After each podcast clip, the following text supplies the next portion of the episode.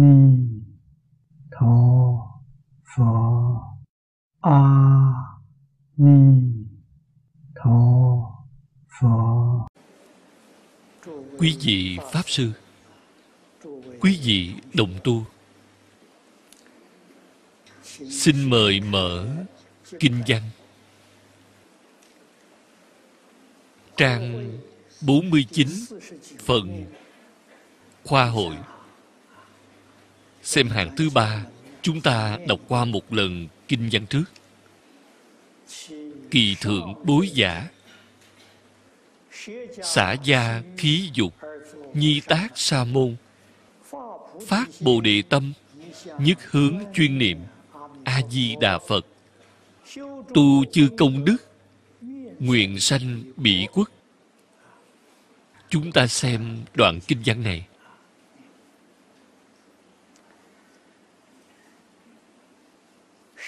Bỏ nhà lìa dục. Câu nói này hôm qua tuy đã nói khá dài dòng với các vị,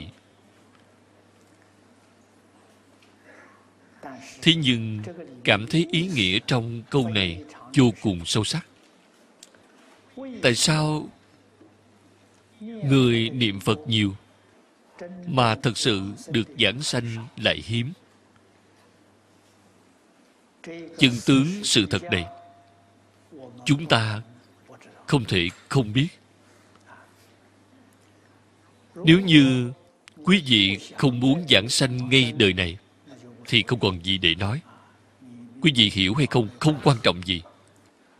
Nếu thật sự mong muốn vãng sanh ngay trong đời này thì là việc vô cùng quan trọng. Hai phẩm kinh này quan trọng hơn tất cả. Xả, cần phải buông xuống tất cả. Xả tức là buông xuống.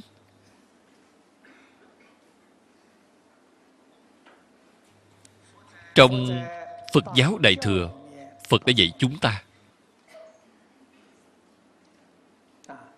Trong Kinh Hoa Nghiêm nói với Bồ Tát, vọng tưởng, phân biệt, chấp trước, ba thứ này là phiền não, là phiền não nghiêm trọng. Đức Phật dạy chúng ta 6 đường luân hồi từ đâu mà có?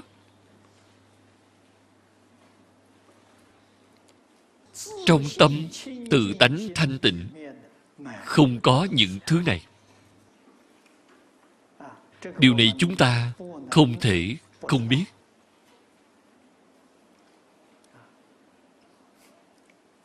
Tâm tự tánh thanh tịnh là chân tâm.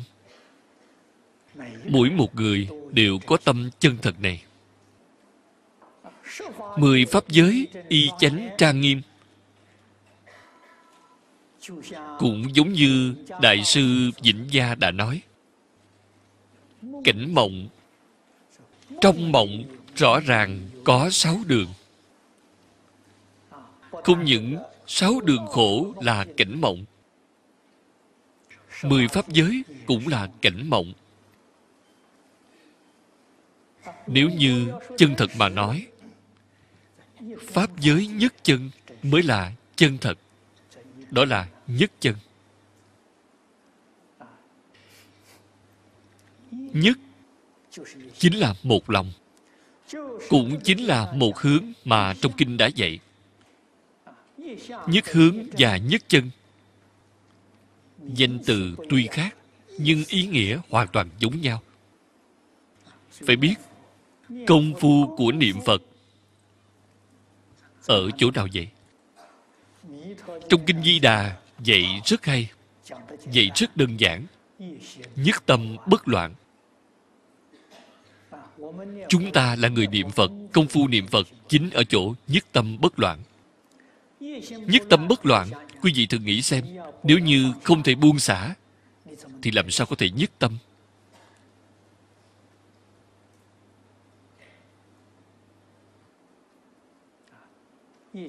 dứt tâm, thật không dễ dàng gì đạt được.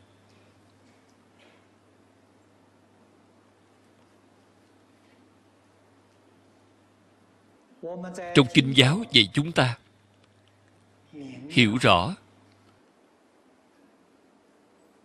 10 pháp giới y chánh trang nghiêm, duyên khởi tánh không. Đến bằng cách nào? Tại sao có thể có chứ? Phật Pháp nói duyên khởi. Nếu như nói chân tướng với bạn, như trong Kinh Bát Nhã nói chư Pháp thật tướng, thật là chân thật. Chân tướng của 10 Pháp giới y chánh trang nghiêm.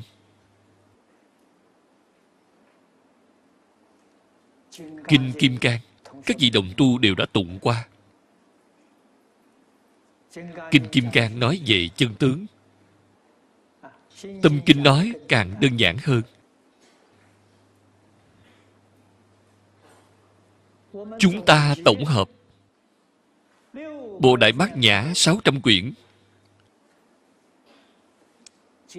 Kinh Kim Cang là cương lĩnh của Bộ Bát Nhã 600 quyển, Tâm Kinh là cương yếu của Kinh Kim Cang.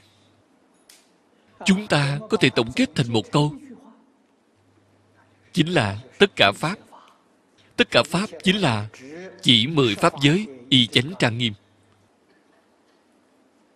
không sở hữu, thảy đều không, không thể được. Bao gồm thế giới thân và tâm của chúng ta. Đây là nói chân thật với bạn. Cái chân tướng sự thật ở ngay trước mắt mình. Người giác ngộ thì nhận biết được, người mê hoặc thì đang còn trong mộng, đang nằm mơ, mà không biết mình đang nằm mơ.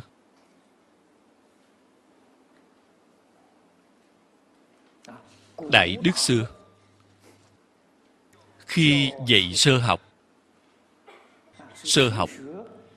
chúng ta không nên sơ xuất. Sơ học là nền tảng. Hôm nay chúng ta học Phật đã sơ xuất nền tảng này. Không bắt đầu từ nền tảng cơ bản.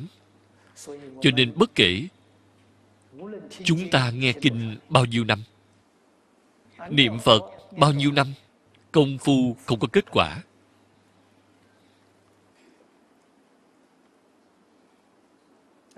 Những điều này đúng như Kinh Vô Lượng Thọ đã dạy. Tiên nhân bất thiện, bất thức đạo đức, vô hữu ngữ giả, thù vô quái giả. Không có ai vậy mà. Quý vị không gặp được chân thiện tri thức. Hôm qua tôi nói với quý vị, quá trình học Phật của tôi thật may mắn, gặp được thầy giáo tốt. Cuộc đời thầy giáo của tôi không chỉ dạy một mình tôi, thầy dạy rất nhiều người. Trong số rất nhiều học trò của thầy, người nào nghe lời thầy dạy, người chịu nghe lời thì có được lợi ích, người không chịu nghe lời thì không còn cách nào nữa.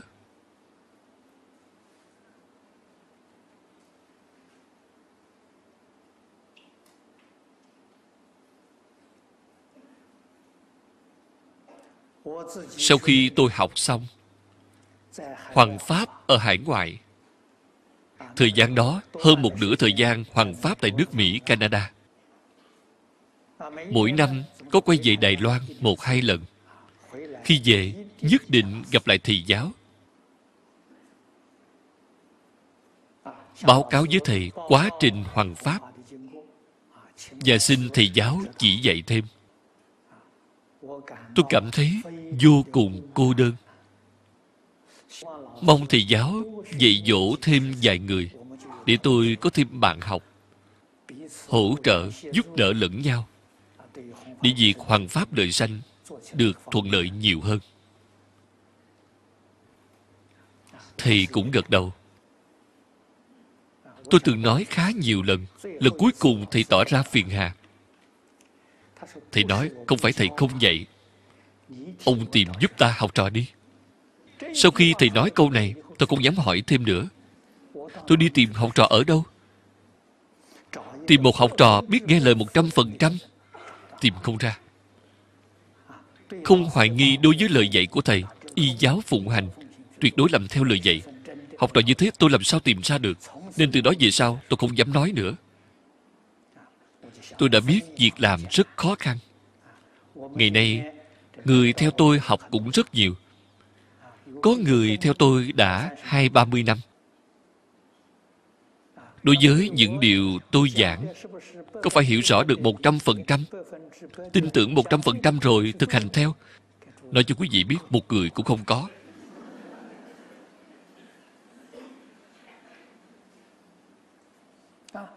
Vậy quý vị buông xả, lại không chịu buông xả. Điều này ở ngay trong cuộc sống hàng ngày. Đức Phật dạy chúng ta buông xả tất cả thì công phu niệm Phật sẽ có kết quả. Vì sao hôm nay ta niệm Phật không có kết quả? Vì ta còn chấp trước. Người còn chấp trước rất khó thoát khỏi 6 đường luân hồi.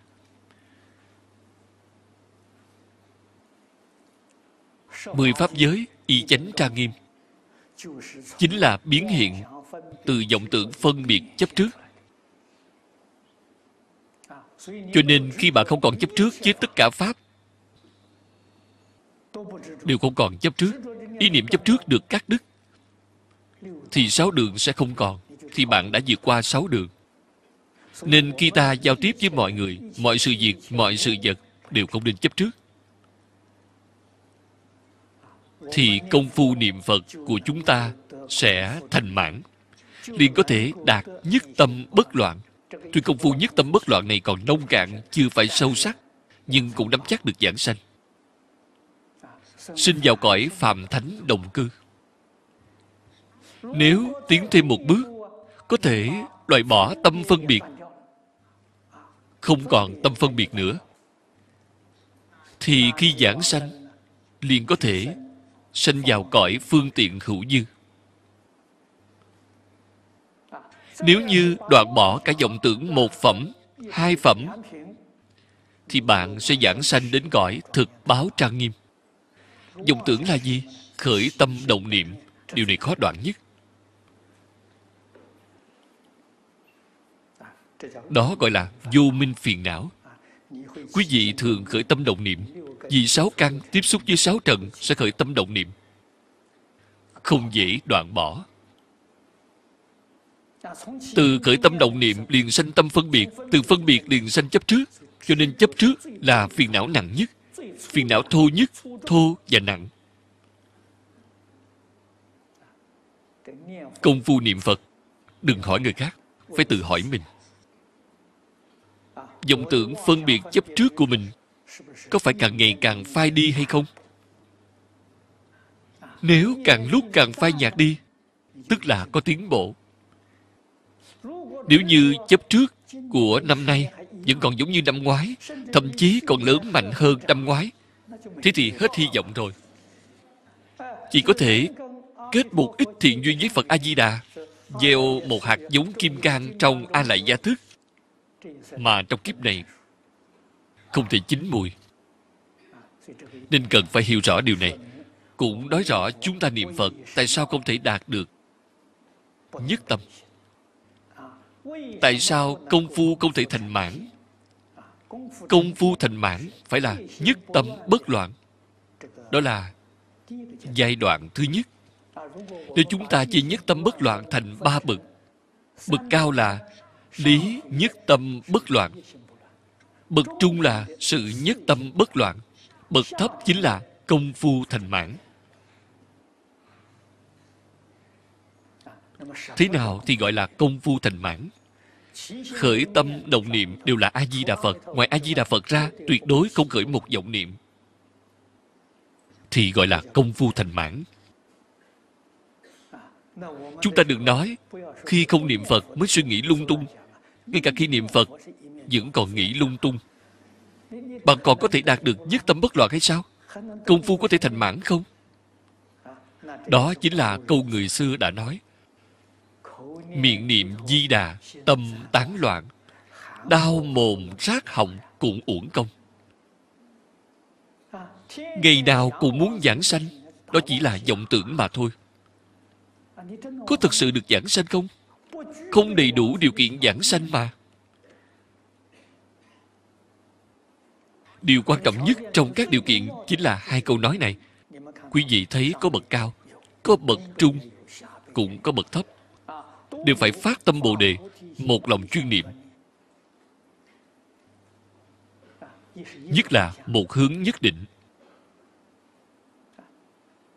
Hiện tại chúng ta sống trên thế gian này có quá nhiều phương hướng. Danh vọng lợi dưỡng, năm dục sáu trần đều là phương hướng cả. Nếu như có thể buông xả hết tất cả phương hướng khác, chuyên môn đi theo phương hướng niệm Phật, thì quý vị sẽ đi đến đích. Nếu như quý vị chuyên chú về một phương hướng này, thì những phương hướng khác nhất định phải buông bỏ, nhất định phải xả, phải buông xả.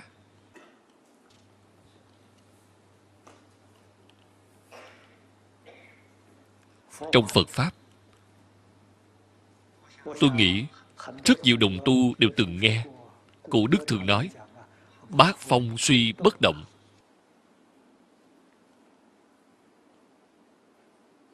Không lung lay trước 8 loại gió. Nếu dùng lời hiện tại mà nói, là không bị ảnh hưởng bởi hoàn cảnh bên ngoài. Không bị ảnh hưởng bởi môi trường bên ngoài chính là bát phong suy bất động mà người xưa đã nói.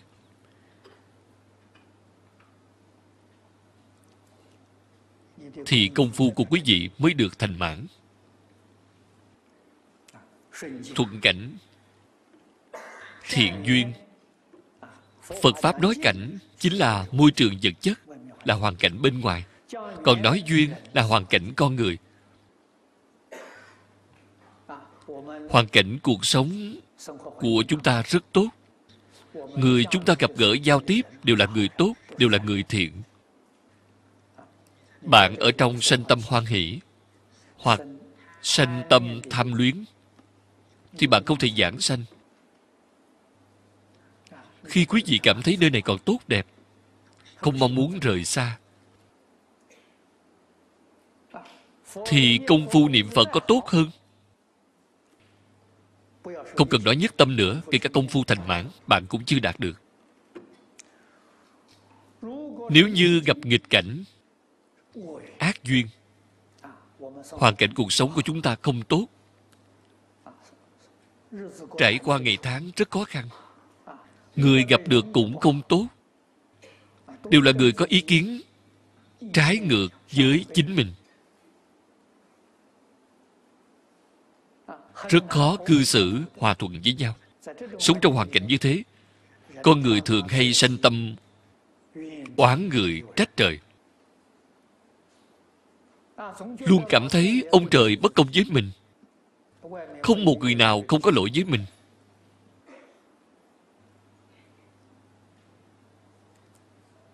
Với tâm như thế cũng không thể giảng sanh. Cho nên thiện duyên, ác duyên, thuận cảnh, nghịch cảnh đều làm cho bạn khởi tâm tham sân si mạng. Khi tâm của chúng ta biến chuyển theo ngoại cảnh, bản thân không thể làm chủ.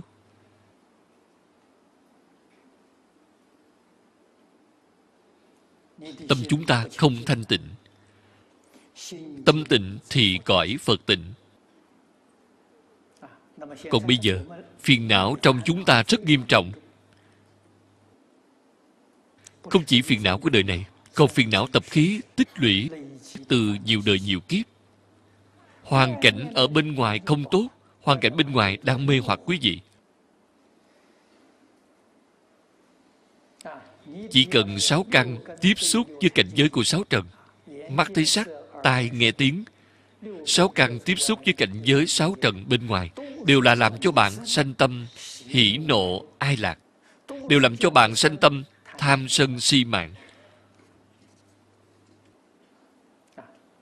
Tu hành trong hoàn cảnh như thế này mà có thể tu thành công, có thể giảng sanh thì vô cùng tuyệt vời.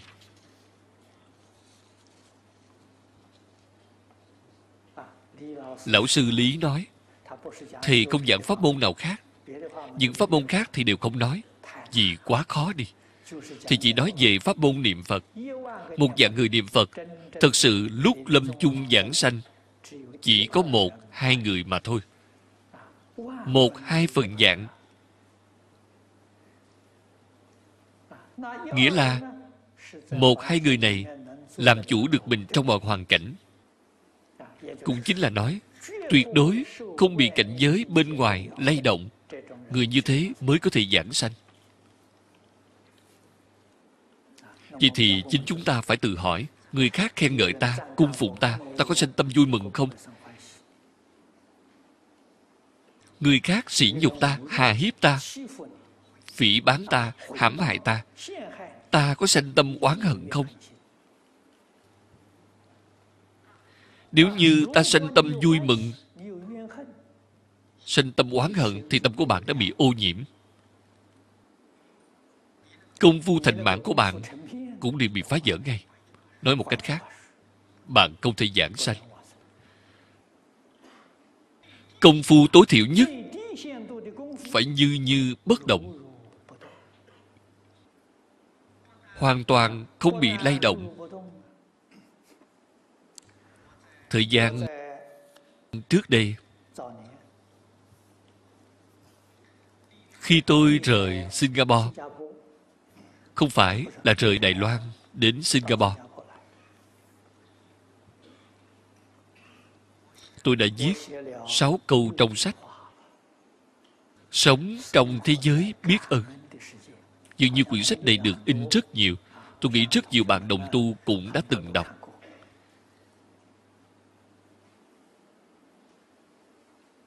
Câu đầu tiên là cảm ơn người tổn hại ta. Chúng ta phải cảm ơn họ, bởi vì họ đã rèn luyện tâm trí ta, vượt qua được thử thách. Đối với người tổn hại ta, nếu ta oán hận sanh tâm trả thù, vậy thì hết công đức, thì phiền phức vô cùng. Tại sao vậy? Vì chắc chắn bạn phải rơi vào 3 đường khổ. Đời sau oan oan tương báo, trả thù lẫn nhau không bao giờ chấm dứt. Hai bên đều phải nhận lấy khổ đau. Khổ đau này không chỉ một đời một kiếp, mà là đời đời kiếp kiếp. Hà tất phải như thế? Nếu chúng ta có thể tha thứ cho họ, thành tựu đức hạnh chính mình, cũng sẽ mang lại công đức cho họ. Vì sao vậy? Vì không có họ, đức hạnh của ta chưa trải qua thử thách. Họ đến để khảo nghiệm ta đó mà. Cần phải xem họ như là Phật hay Bồ Tát. Thành tựu một đời của Thiện Tài đồng tử, ngày tu như thế nào chính là tu như thế đó. Tất cả chúng sanh đều là thiện tri thức của ta. Họ dùng thái độ cực ác đối đãi chúng ta, giống như người thầy. Một người thầy nghiêm khắc, xem thấy bạn đều là không vừa lòng, luôn muốn đánh bạn, la mắng bạn, dạy dỗ bạn. Thầy giáo đấy.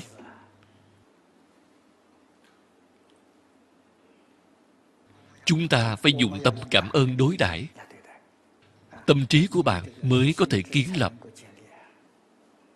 Cảm kích người lừa gạt ta.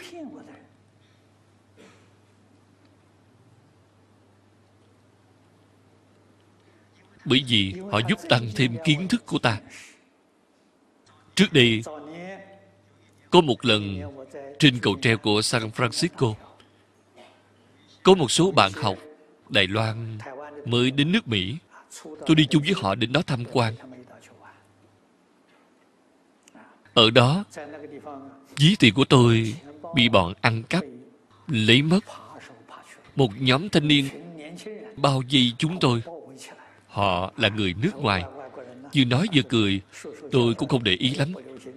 Ba lô của tôi đeo ở sau lưng. ví tiền trong ba lô bị họ lấy mất. Tôi rất cảm ơn họ.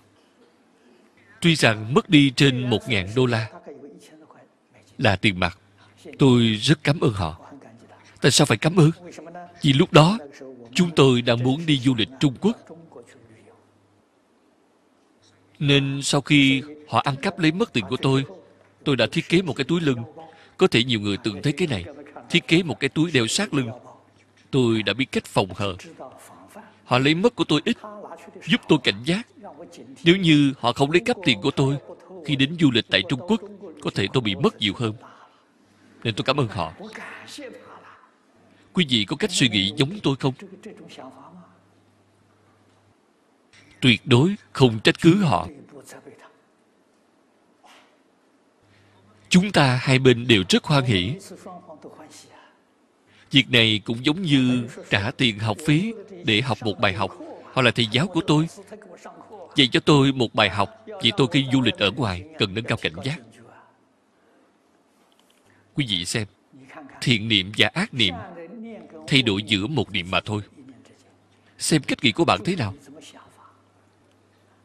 Bồ Tát và phàm phu chính là ngay trong cuộc sống hàng ngày cũng do cách suy nghĩ khác nhau đối với người, với việc. Bồ Tát đều nghĩ thiện, chúng ta cần phải học. Cảm ơn người đánh đập ta. Tại sao phải vậy? Họ tiêu nghiệp chướng thay ta.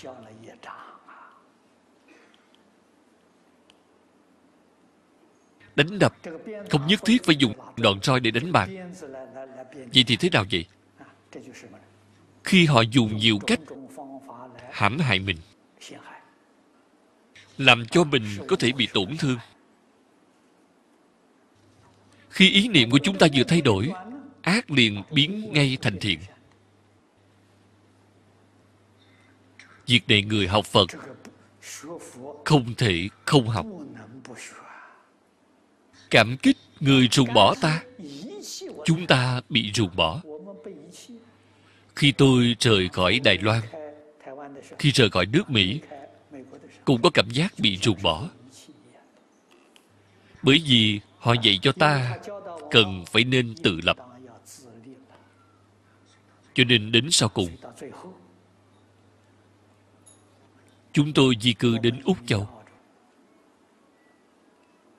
Ở Úc Châu, tôi nói với mọi người, suốt đời tôi đều lang thang ở bên ngoài. Bây giờ thì cần phải bám rễ vào đất. Chúng ta bám rễ vào đất Úc Châu. Điều kiện tại Úc Châu cho phép. Đất đai, vật giá ở Úc đều rất rẻ. Rẻ hơn đây rất nhiều. Nhà ở cao cấp ở đây, một tầng chung cư cũng bán với giá trên 3 triệu, 3-4 triệu. Tại Úc, chúng tôi thành lập cả một đạo tràng Tịnh Tông học viện tại đó. Hoàn thành đạo tràng cũng chỉ tốn có 3 triệu đồng. Quý vị xem ở đó, đất đai của học viện có gần khoảng 300-400 mẫu Anh. Và rất nhiều vật kiến trúc, rất nhiều đồng tu cũng từng đến đó. Tại Singapore, giá này chỉ mua được một tầng mà thôi. Tôi ở tại vùng quê.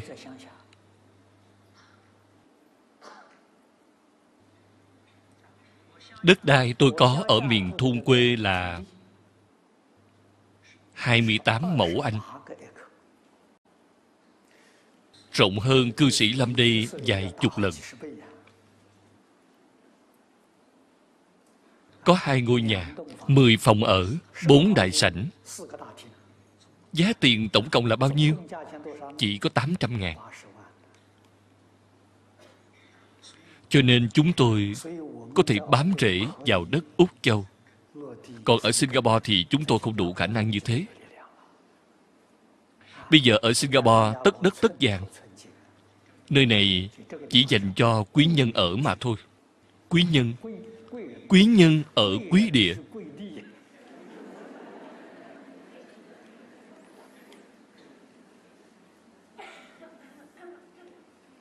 Cho nên dạy cho chúng ta cần phải biết tự lập. Khi còn trẻ, lang thang khắp nơi, lúc đó chưa có cảm xúc gì. Lúc về già thì không thể được nữa. Về già thì thật sự cần có một chỗ nhỏ yên ổn để tránh mưa gió, có thể tự lập. Câu thứ 5 là cảm ơn người đã làm ta vấp ngã, vì họ đã giúp cho ta có sức mạnh hơn. Câu cuối cùng là cảm ơn người đã trách cứ ta, vì họ đã trợ duyên giúp cho ta tăng trưởng định và tuệ. Suốt đời luôn sống trong thế giới biết ơn này, tâm cảnh sẽ hoan hỷ biết bao. Tất cả mọi người đều là Phật Bồ Tát. Tất cả mọi người đều là thiện tri thức của ta. Điều này ta học được của Thiện Tài đồng tử. Nhưng năm trước khi tôi giảng 40 phẩm Hoa Nghiêm, đọc thấy Thiện Tài đồng tử, Ngài là tấm gương cho chúng ta. Trong 53 lần tham học của Ngài, có thiện duyên, có ác duyên, có thuận cảnh, có nghịch cảnh. Xem Ngài đã làm gì, để dùng tâm gì để học tập. Trong mọi hoàn cảnh và thành tựu đạo nghiệp của chính mình, không ngừng nâng cao bản thân mà không có chướng ngại. Chướng ngại sinh khởi từ bản thân. Khi mình còn phân biệt, còn chấp trước, còn phiền não, thì mình còn chướng ngại. Nếu như quý vị có thể buông xả hết những thứ như thế, trên đường Bồ Đề sẽ thuận buồm xuôi gió, không còn chướng ngại. Hoàn cảnh nào cũng có thể dấn thân vào. Thiện Tài đồng tử dạy chúng ta luyện tâm trong mọi hoàn cảnh.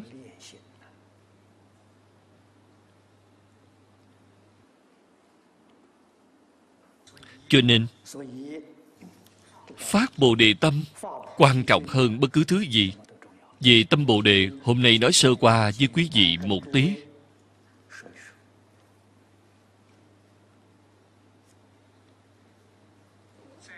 Trong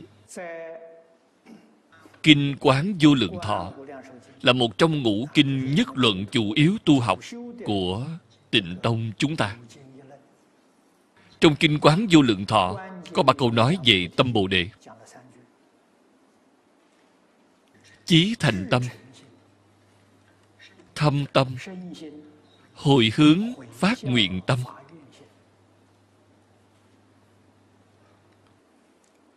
Tâm chí thành là thể của tâm Bồ Đề. Thâm tâm là từ thọ dụng, nghĩa là dùng tâm gì đối với chính mình thì bạn phải dùng tâm đó đối đãi với người khác. Tâm hồi hướng phát nguyện dùng để đối đãi với người khác là tha thọ dụng. Có thể, có dụng. Thể là chân thành. Trong Khởi Tín Luận nói thế nào vậy? Có hơi khác kinh này một chút.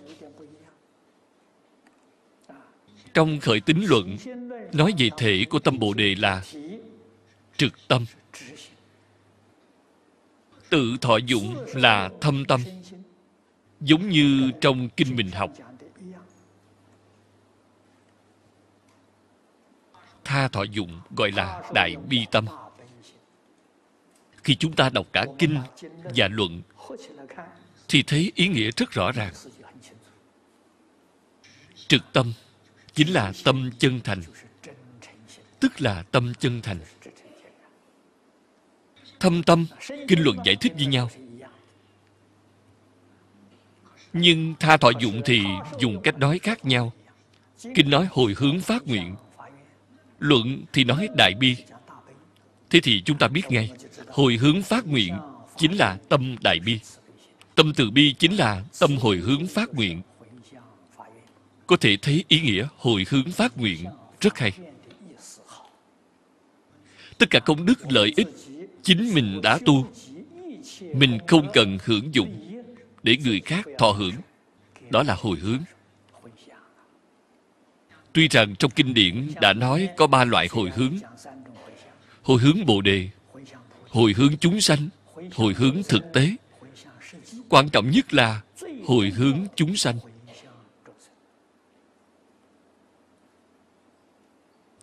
Ta có phước để tất cả chúng sanh cùng hưởng, không tự hưởng một mình. Cách làm như thế thật sự là hoan hỷ, tương ứng với Bồ Đề, với thực tế. Đại đức xưa khi chú giải của kinh luận, chú giải đều rất nhiều, chú giải đều rất sâu sắc, không dễ thuyết giảng, nghe đương nhiên càng khó hiểu. Trong đó đặc biệt là thâm tâm. Thế nào gọi là thâm tâm? Quý đại đức xưa có chú giải.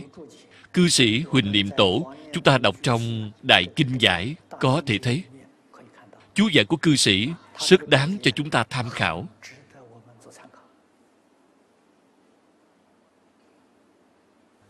Khi tôi nói với quý vị về tâm Bồ Đề, tôi nói 10 chữ: tâm chân thành. Tâm thanh tịnh, tâm bình đẳng, tâm chánh giác, tâm từ bi. Tôi nói 10 chữ này. Nói vậy, quý vị sẽ dễ hiểu hơn. Chân thì không thể là giả. Thành thì không thể hư vọng, không phải hư dối. Cần dùng tâm chân thành đối đãi với mọi người, mọi sự việc, mọi sự vật đều phải dùng tâm chân thành để đối đãi. Người khác lừa gạt ta mà ta còn dùng tâm chân thành đối với họ, như vậy không phải mình bị thiệt thòi lắm sao? Đúng. Khi quý vị cảm thấy thiệt thòi thì hãy nghĩ đến 6 điều vừa rồi tôi đã nói. Học Phật là học cái gì? Chính là học thiệt thòi, chính là học mắc lừa.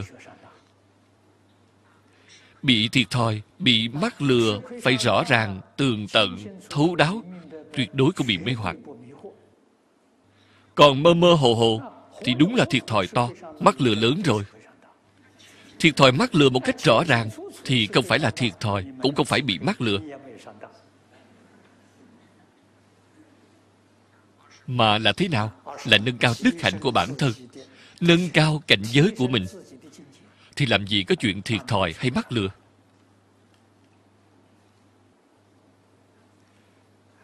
Lý lẽ này không thể không hiểu, không thể không học. Sau khi học rồi, quý vị sẽ giống như Khổng Phu Tử vậy. Học nhi tập chi, bất diệt lạc hồ. Thực hành được sẽ hoan hỷ vô cùng.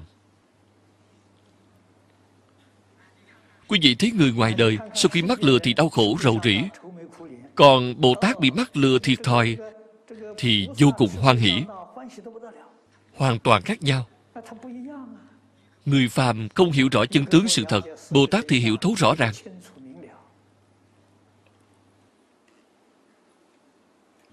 Phàm thánh khác nhau chính tại chỗ này đây. Đây cũng là điều chúng ta không thể không hiểu. Cho nên dứt khoát phải dùng tâm chân thành đối đãi với người khác. Bất kể người khác lừa gạt mình cũng được, đối xử với mình thế nào cũng được, chúng ta tuyệt đối không so đo. Chính là học không chấp trước, không phân biệt. Còn không khởi tâm động niệm thì làm chưa được. Việc này thật lòng mà nói vẫn làm chưa được. Chỉ cần có thể làm được không chấp trước, không phân biệt, thì bất kể giao tiếp với loại người như thế nào, bị thiệt thòi ra sao, quý vị cũng sẽ tự tại, đều sẽ hoan hỷ. Tại sao như thế? Nếu thật sự trong lòng còn khó chịu thì hãy đọc tụng lại vài câu này trong Kinh Kim Cang. Phạm sợ hữu tướng giai thị hư vọng, nhất thiết hữu di pháp như mộng huyễn bào ảnh, như lộ diệt như điện, ưng tác như thị quán. Niệm vài câu này thì tâm sẽ bình lặng ngay, sẽ không còn chấp trước nữa. Tâm khai ý mở, an vui không gì bằng. Mắc lừa bị thiệt luôn là nghiệp chướng của mình. Nghiệp chướng liền tiêu. Nghiệp chướng tiêu rồi thì hoan hỷ biết bao. Tâm được thanh tịnh, trí tuệ tăng trưởng. Cho nên nhất định phải dùng tâm chân thành. Tuyệt đối không được sanh tâm oán hận. Càng không nên oán người trách trời. Trách cứ người khác sẽ là một lỗi lầm vô cùng lớn. Ngay chỗ này chúng ta phải thường nghĩ đến. Khi phải chịu một khổ nạn lớn, tổn hại lớn, chúng ta phải nghĩ đến câu chuyện trong giáo pháp Đại Thừa, Vua Ca Lợi và Tiên Nhân Nhẫn Nhục. Khi nghĩ đến chuyện này thì quý vị sẽ được hóa giải ngay. Câu chuyện Vua Ca Lợi cắt thẻo thân thể ghi trong Kinh Đại Bát Niết Bàn, kể rất tường tận. Trong Kinh Kim Cang dẫn dắt lại một ít, nhưng trong chú giải Kinh Kim Cang thì nói cũng nhiều, nói rất tỉ mỉ. Sự tổn hại này là rất nghiêm trọng. Tiên nhân nhẫn nhục không có lỗi lầm gì cả, chỉ oan thôi, oan uổng mà thôi. Nhưng bị bức hại lại quá nghiêm trọng. Ngày đây chúng ta gọi là xử tử lăng trì. Không phải một nhát dao liền giết chết, không cho chết ngay, mà là dùng dao nhỏ cắt rời từng miếng thịt, cắt cho đến chết. Chỉ một sỉ nhục đau đớn như thế.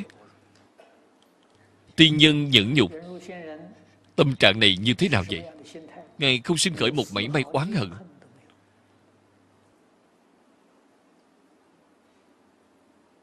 Không sinh oán hận, không có trả thù. Cam tâm tình nguyện chịu hình phạt này. Hơn nữa còn phát một đại nguyện, sau này thành Phật, người đầu tiên sẽ đến độ là ông ấy.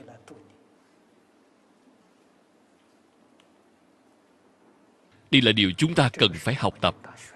Bị hại như thế còn có thể chịu đựng, thì những tai nạn khác chỉ là chuyện nhỏ ngoài da, có đáng gì đâu. Làm gì có cái không thể nhịn được chứ. Điều này phải hiểu. Đây chính là điều chúng ta cần phải học với Đức Phật. Tiên nhân nhẫn nhục là tiền thân của Bổn Sư Thích Ca Mâu Ni Phật. Khi Ngài tu hành Bồ Tát, lúc chưa thành Phật, bị vua Ca Lợi cắt xẻo thân thể, đã thấy Thích Ca Mâu Ni Phật hoàn toàn không có sân hận, không hề oán trách. Ngài đã thành Phật sớm hơn. Đáng lẽ vào thời hiền kiếp thiên Phật, Đức Thích Ca Mâu Ni Phật là Đức Phật thứ 5. Đức Phật thứ 4 là Bồ Tát Di Lặc. Bồ Tát Di Lặc thành Phật. Cuối cùng, khi thành tựu viên mãn nhẫn nhục ba la mật, Ngài đã vượt lên phía trước. Ngài thành Phật trước Bồ Tát Di Lặc. Bồ Tát Di Lặc lùi về sau. Đây là chuyện ghi lại trong Kinh Di Lặc Hạ Sanh. Lùi lại khoảng 5 tỷ 670 triệu năm về sau, Bồ Tát Di Lặc mới thì hiện thành Phật trên thế gian này. Ngài đã vượt lên trước. Cho nên lời của tiên nhân nhẫn nhục đã thành hiện thực. Thích Ca Mâu Ni thành Phật, người đầu tiên đến độ là tôn giả Kiều Trần Như. Trong số đệ tử Đức Phật Thích Ca Mâu Ni, người đầu tiên chứng quả A-la-hán là Kiều Trần Như. Kiều Trần Như chính là vua Ca Lợi kiếp trước. Ngài không những không chút oán hận, khi thành Phật còn độ ngay người đó trước tiên.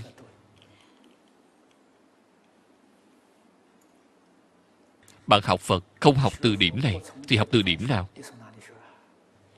Chỉ một ít không hài lòng thì nổi cáu, trong lòng sanh oán hận, thì đó là bạn học được thứ gì? Đúng là không thể hiểu được.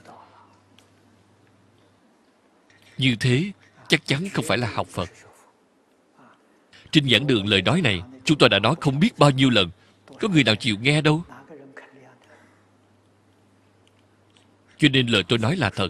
Không có một người nào thật tâm đang học, đều đang giả dối. Tôi cũng biết, giả cũng tốt, gieo được thiện căn trong A-lại-giả thức biết trong kiếp này bạn không thể thành tựu. Cho nên thiện căn chín mùi cần nhiều đời nhiều kiếp, không phải một kiếp. Nếu trong kiếp này bạn nghe thấy rồi, sau đó lập tức hồi tâm chuyển ý, liền y giáo phụng hành, cũng chính là nhiều đời nhiều kiếp trong quá khứ đã tích lũy thiện căn và chín mùi trong kiếp này. Còn chúng ta đây đều chưa có ai chín mùi cả, còn phải huân tập, e rằng đời sau cũng không thể thành tựu, vẫn không biết được còn phải huân tập bao nhiêu kiếp mới có thể chín mùi.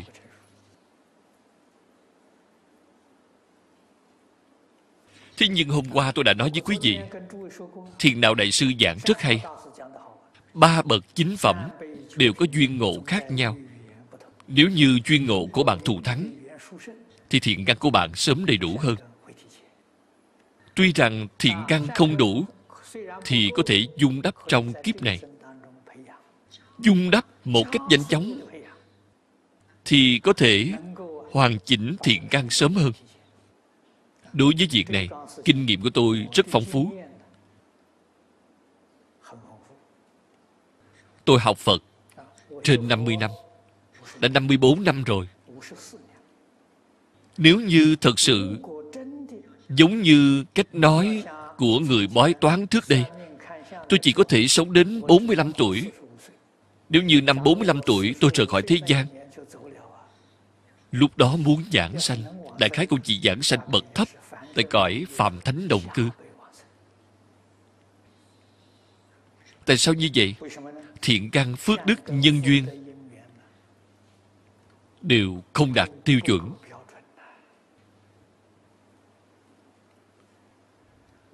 Vì do học Phật, tuổi thọ kéo dài hơn, sống thêm hơn 30 năm rồi. Trong 30 năm nay, đã nâng cao được rất nhiều thiện căn phước đức của chính mình. Tuy rằng không thể giảng sanh đến cõi thật báo trang nghiêm, nhưng giảng sanh ở bậc cao cõi phàm thánh đồng cư thì tôi có phần. Còn cõi phương tiện hữu dư thì không dám chắc, cõi thực báo cũng không dám chắc, nhưng bậc cao cõi phạm thánh đồng cư thì tôi nắm chắc. Ta lấy kinh điển ra đối chiếu với mình, đối nhân xử thế trong cuộc sống hàng ngày của mình, tôi nắm chắc điều này.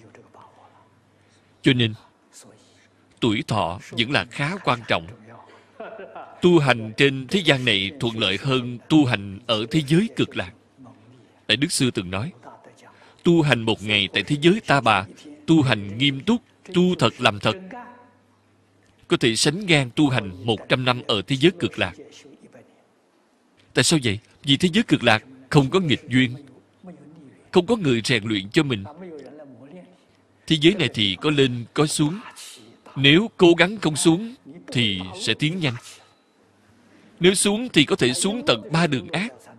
Cho nên nói có lên có xuống. Còn thế giới cực lạc thì quá bình ổn, không có rơi xuống quá sâu hay đi lên quá cao, nên tiến bộ cũng sẽ rất chậm. Vì thế, thế giới này còn có nhiều điều ưu điểm đối với người thật sự làm tốt, có nhiều lợi ích. Căn cứ vào lời dạy của các Đại Đức Tổ Sư, người sống ở trên thế gian này, nếu như thật sự dũng mãnh tinh tấn, thì trong một đời này có thể nâng cao được chính mình, giảng sanh tại bậc cao cõi thật báo. Đại Đức Sư từng ví dụ như Ngài Trí Giả, Vĩnh Minh Diên Thọ, Liên Trì Đại Sư, vân vân, đã nâng cao được rất nhiều. Vì thế cần phải chú ý trong cuộc sống hàng ngày. Phải thật làm, tu cái gì? Tâm chân thành. Người khác đối xử hư dối với ta, nhưng ta phải đối đãi chân thành. Không thể có mảy may hư dối, không thể có mảy may tự tư tự lợi. Mỗi niệm vì người khác mà lo nghĩ, không nên vì mình. Việc này ngay trong sự tu hành thì phải tu đúng. Trước khi chưa học Phật, khởi tâm động niệm luôn nghĩ cho chính mình, không hề nghĩ cho người khác. Bây giờ chúng ta biết nghĩ vì bản thân là sai lầm. Niệm niệm chúng ta nghĩ vì người khác, không nên nghĩ vì bản thân. Nghĩ vì người khác là đúng. Nghĩ vì người khác, tương lai là thân ánh sáng sắc vàng. Chỉ nghĩ vì mình, tương lai là một mảng tối đen. Ý niệm này cần phải thay đổi. Chân thành. Chân thành là nền tảng của tâm Bồ Đề. Đối với bản thân, chúng ta chính là dùng đề kinh Vô Lượng Thọ, thanh tịnh bình đẳng giác. Đây chính là thâm tâm. Phải tu tâm thanh tịnh của mình. Tâm thanh tịnh thì thân cũng thanh tịnh. Chúng ta đều mong thân thể mình khỏe mạnh, trường thọ. Sẽ làm được. Tâm thanh tịnh thì thân thanh tịnh. Chắc chắn không bị ô nhiễm, không bị hoàn cảnh bên ngoài ảnh hưởng. Hãy nhớ lời Đại Đức Sư đã dạy. Biết ít việc phiền não ít. Người biết nhiều nơi thị phi nhiều. Đây đều là cách rất tốt để giúp cho tâm thanh tịnh. Những điều lộn xộn trên thế gian không cần phải biết. Khi biết nhiều rồi thì tâm bạn sẽ loạn. Tâm của bạn sẽ không thanh tịnh nữa. Người không cần thiết phải quen thì không cần làm quen.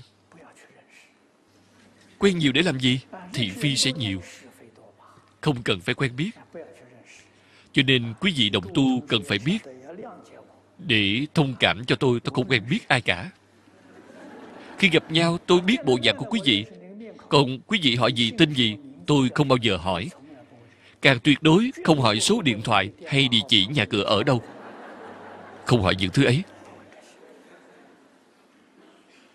Như thế thì tâm mới thanh tịnh. Cho nên tôi đã có 40 năm, tối thiểu là 40 năm. Không đọc báo chí. Không xem truyền hình. Tin tức thông tin gì cũng không cần biết. Ngày nào thiên hạ cũng thái bình. Năm tháng như thế thật yên lành. Cho nên quý vị sống trong thời loạn. Tôi sống trong thời thái bình. Đời sống của tôi giống như thế giới cực lạc vậy. Điều gì cũng không biết. Được thế thì tâm thanh tịnh. Cho nên cần phải duy trì tâm thanh tịnh của mình. Vài năm gần đây, tôi tham gia nhiều hoạt động quốc tế. Là vì sao? Đó là do tâm từ bi. Nhìn thấy động loạn của thế gian này càng ngày càng nghiêm trọng. Như tôn giáo nước ngoài đã nói, ngày tận thế, sự thật đó không phải giả đâu. Hầu như xã hội động loạn ngày hôm nay đã cho chúng ta thấy rõ hiện tượng ngày tận thế đã đến gần. Chúng ta làm sao hóa giải được hiện tượng này?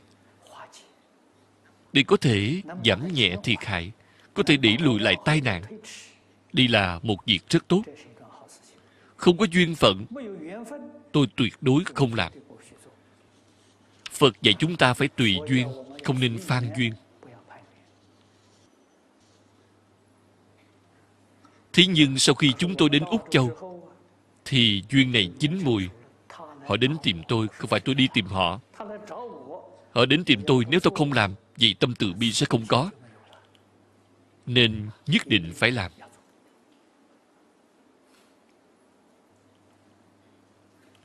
Duyên khởi này, duyên này cũng khó có được. Khi tôi đến Úc Châu, do đồng tu giới thiệu, tại Brisbane của Úc có một diễn đàn đa nguyên văn hóa do công chức nhà nước chủ trì, cấp bậc không cao lắm, ngang bằng cấp huyện thị này. Trong đó có cục văn hóa đa nguyên. Cục trưởng cục này là người Do Thái, một người Úc có huyết thống Do Thái, cũng theo Do Thái giáo. Ông ta chủ trì diễn đàn này. Có đồng tu giới thiệu tôi quen biết ông ấy. Ông ấy rất vui mừng, mời tôi nói chuyện một buổi trên diễn đàn này.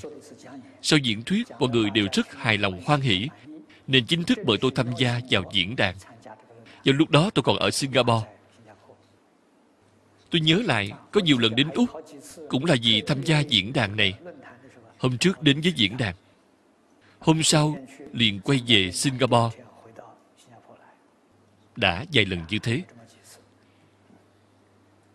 nên sau đó đã quen biết một số đại diện các tôn giáo tại Brisbane, không phải lãnh đạo tôn giáo, nên quen biết nhiều người.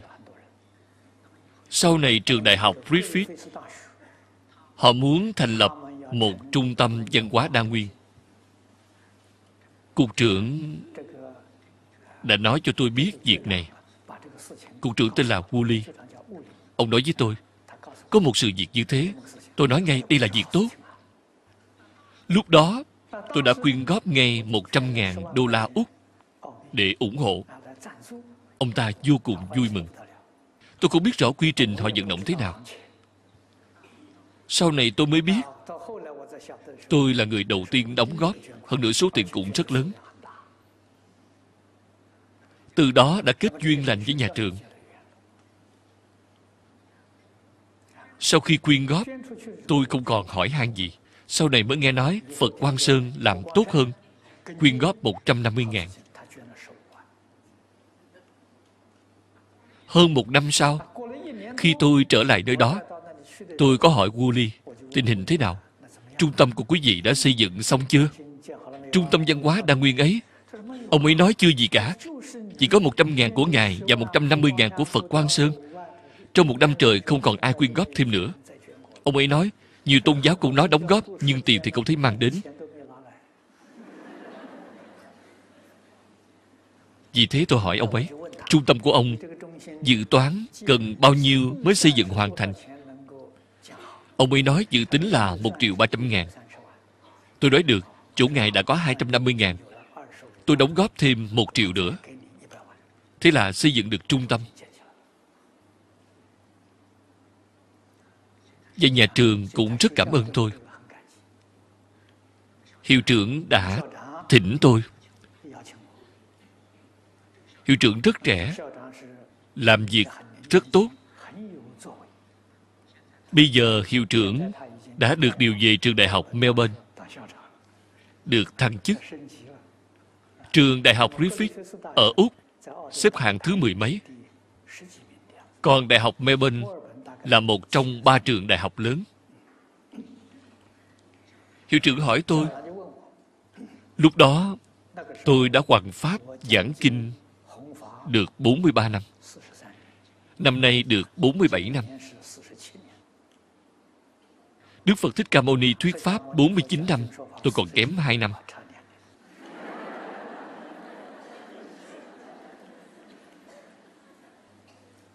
Hiệu trưởng hỏi tôi, ông nói, thưa Pháp Sư, trong 43 năm thuyết giảng, Ngài có gặp phải vấn đề gì mà Ngài không thể giải đáp không? Tôi suy nghĩ một lúc, hình như chưa từng gặp phải. Ông ta vô cùng hoan hỉ nói, Ngài mới thực sự là hiệu trưởng tốt. Sau lần đó, hiệu trưởng đã vận động trong trường đại học, có thể nói là đề nghị trường tặng cho tôi một học vị tiến sĩ. Học vị tiến sĩ danh dự, đồng thời mời tôi đảm nhiệm giáo sư danh dự của nhà trường. Tôi nói với hiệu trưởng, đệ tử Phật xuất gia như chúng tôi không cần dùng đến cái thứ này. Ni